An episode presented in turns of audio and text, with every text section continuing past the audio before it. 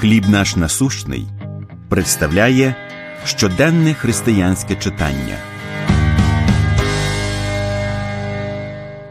Святий Миколай Матфія 1.23 Ось діва в утробі зачне і сина породить, і назвуть йому ймення Еммануїл, що в перекладі з нами Бог.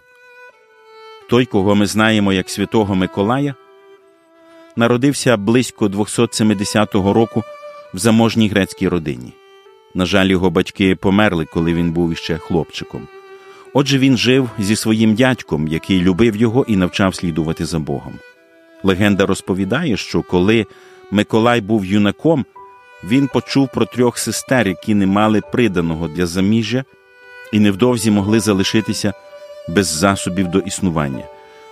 Бажаючи виконувати вчення Ісуса про необхідність допомагати нужденним, він узяв частину свого спадку і дав кожній сестрі мішечок із золотими монетами. З роками Миколай роздав решту грошей, годуючи бідних і піклуючись про інших.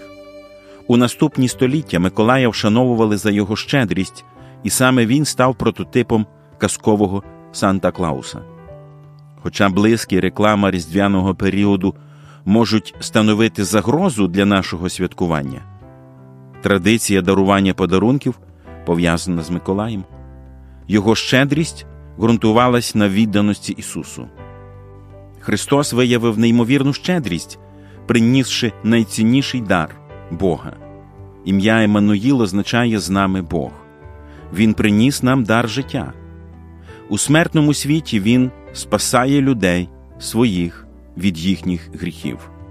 Якщо ми віримо в Ісуса, через нас виявляється жертовна щедрість. Ми турбуємось про потреби інших людей і з радістю допомагаємо їм так, як нам допомагає Бог. Як ви даєте? З примусу чи добровільно і радісно? Як життя Господа Ісуса змінило ваш погляд на щедрість? Помолимось. Боже, я хочу бути щедрим. Допоможи мені виявляти справжню жертовність. Амінь. Матеріал надано служінням хліб наш насущний.